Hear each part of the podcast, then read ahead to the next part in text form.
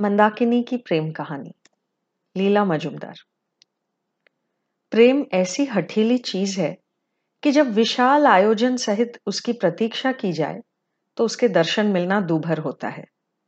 लेकिन जब उसका आगमन केवल अप्रत्याशित ही नहीं, बल्कि असुविधाजनक भी हो, तब वो पूरे जगत संसार पर हावी हो जाता है।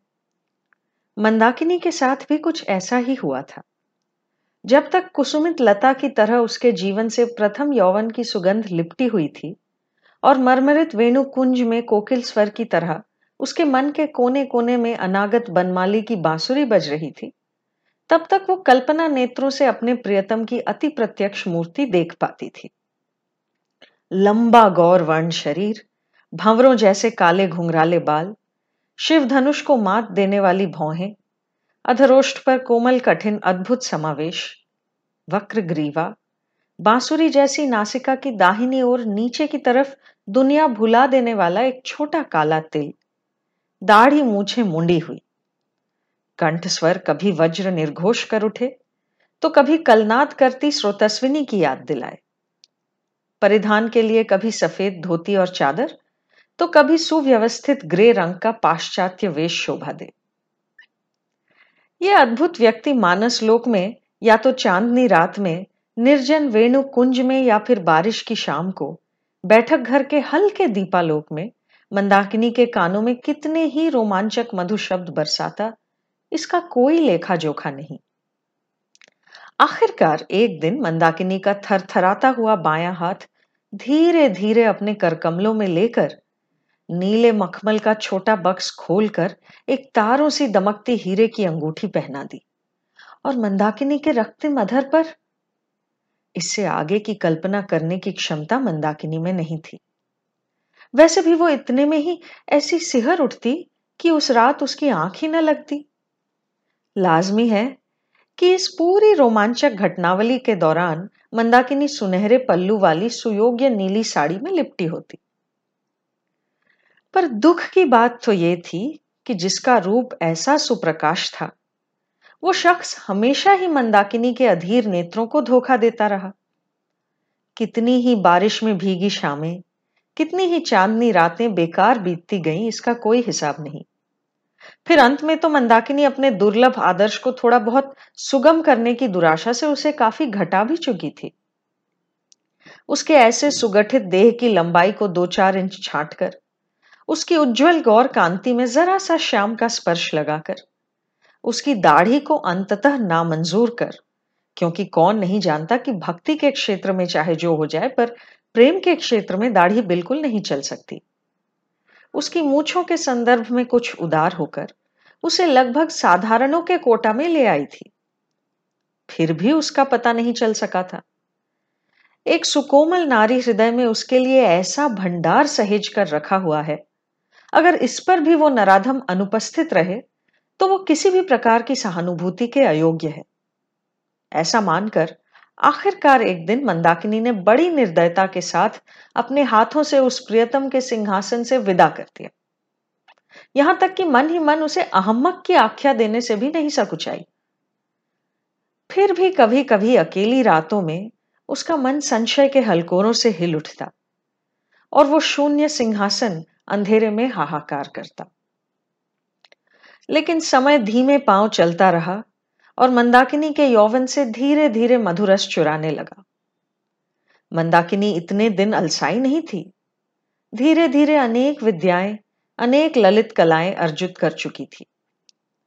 उसके कच्चे रूप के साज श्रृंगार में अब धीरे धीरे अभिज्ञ सुरुचि की छाप नज़र आने लगी। वो न तो सुंदरी है और ना ही कुरूपा।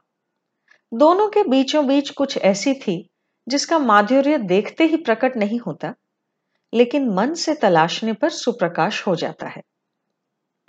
जैसे जैसे दिन बीतने लगे, उसकी बातों में, भंगिमा में, श्रृंगार में, यहाँ तक कि जूड़े की रचना तक में एक तीव्रता प्रकट होने लगी, जिसका माधुर्य मधुर से ज़्यादा तिक्त था।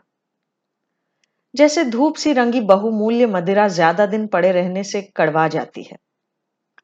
और सतत उसके कानों में बजने लगी काल के रथ के पहियों की ध्वनि।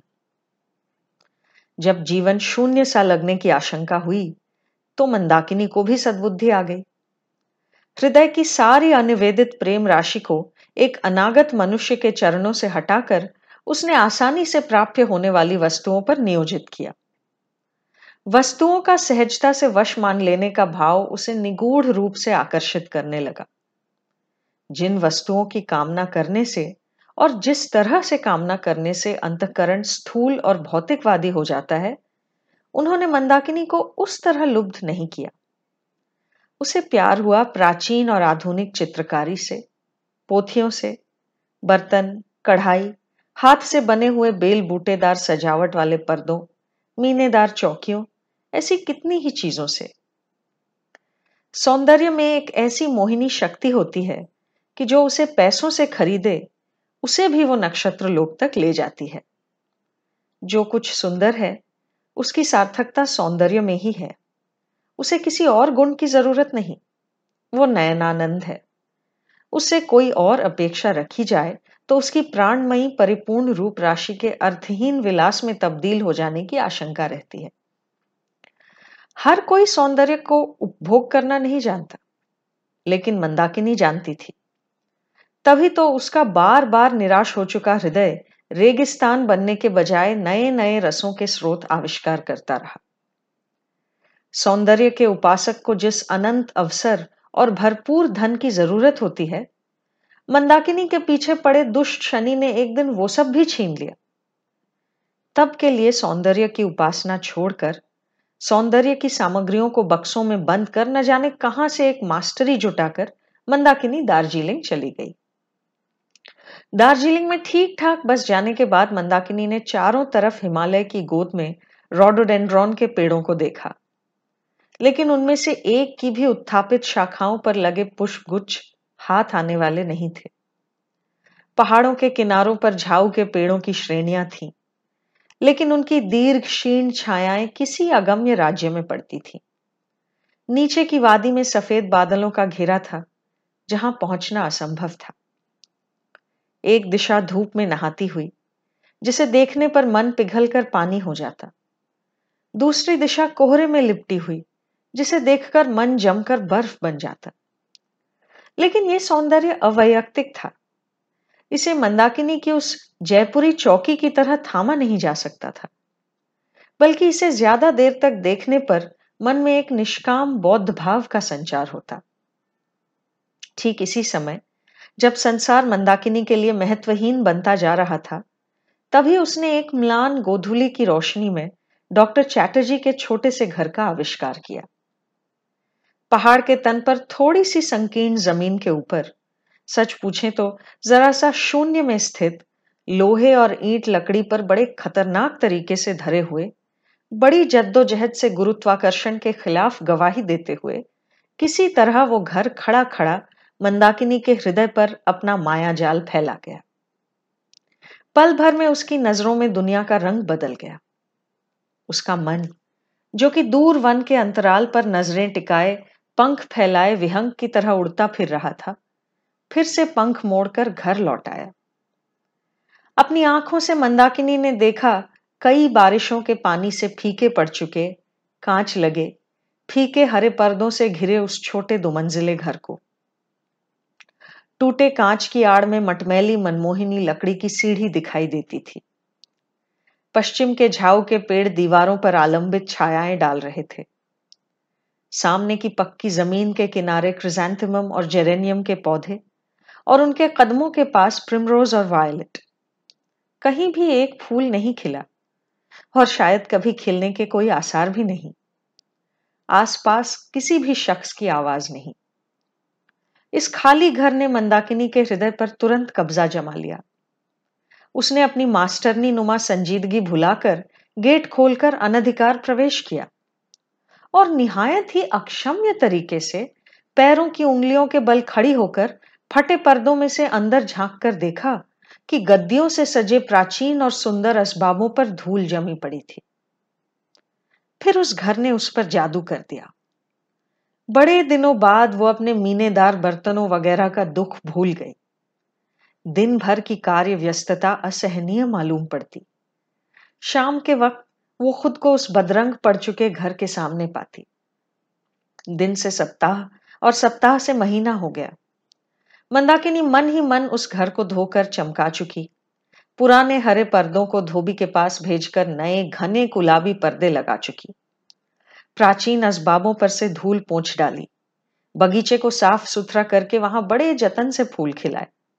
यहाँ तक कि काली चीनी मिट्टी के चपटे फूलदान तक में फूल सजा दिए।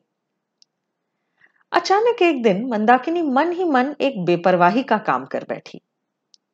एक सुंदर सी मनगढ़ंत बिजली की बत्ती खरीद बैठी और वो कहाँ अच्छा लगेगा ये सोच सोच कर परेशान हो उठी। मन बनाने के इरादे से शाम को वहाँ पहुंचकर गेट खोलते ही जड़वत हो गई।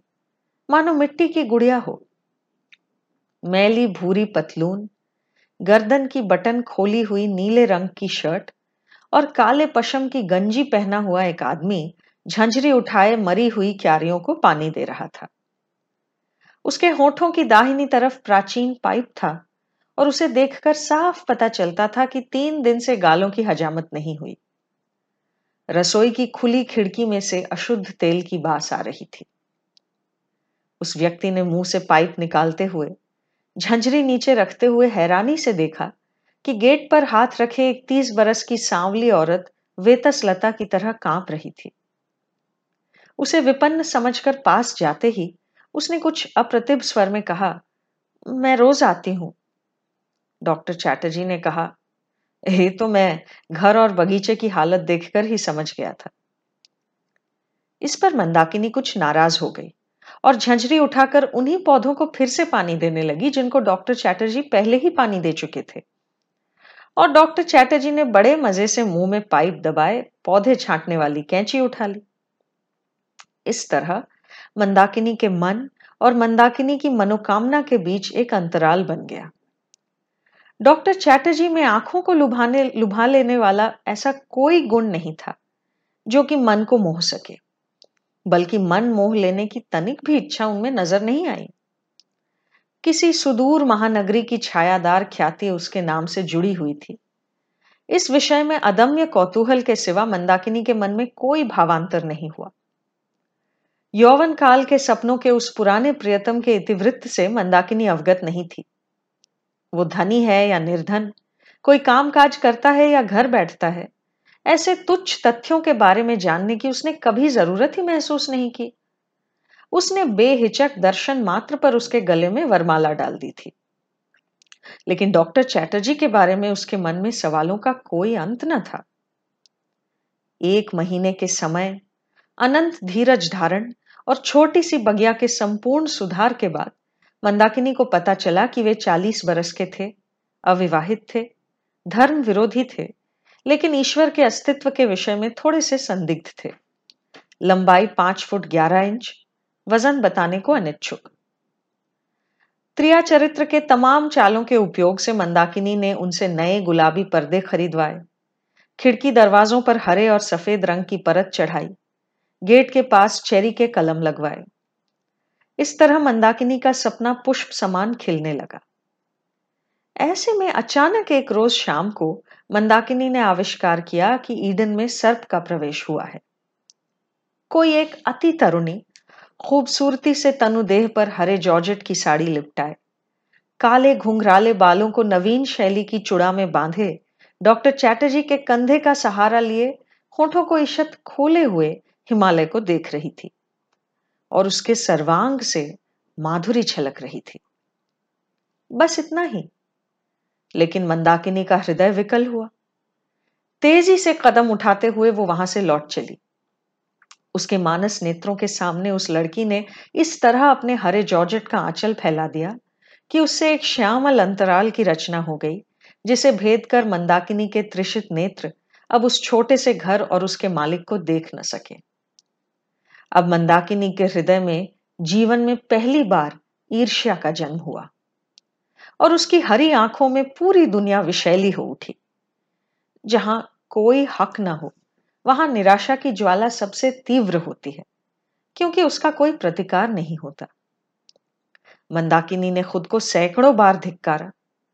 उसके पास शिकायत की कोई वजह तो थी नहीं। डॉक्टर चैटर्जी के घर चाहे कोई भी मेहमान आए, उससे मंदाकिनी को क्या? पर फिर भी हिमालय की हिम कुछ झटिका सीधा उसके हृदय में प्रवेश कर गई। उसकी व्यथित दृष्टि को हिमालय की पुंजित रूप राशि में कभी कोई कोमलता दिखाई नहीं देती थी। आज भी नहीं दी। सप्ताह भर के अनुत्तरित आत्मजिरह के बाद मंदाकिनी फिर डॉक्टर चैटर्जी के सामने हाजिर हुई। अब उसे किसी बात की आशंका नहीं थी। उसका मन कवच पहन चुका था। निराशा के गहनतम स्थानों तक जो डूब चुका हो, उसे फिर से रोशनी की किरण नज़र आने लगती है।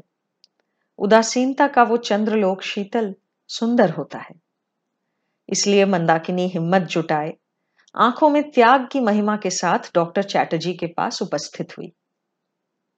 उसने पाया कि खिड़की दरवाजे खोले नहीं गए, फूल के गमलों में पानी नहीं दिया गया। उदास मन पर उद्वेग की काली छाया घिराई। जिसे त्याग किया जा सके। उसकी मंगल कामना करने में तो कोई बुराई नहीं।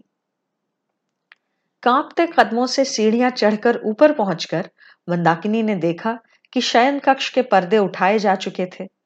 खिड़कियाँ बंद थीं।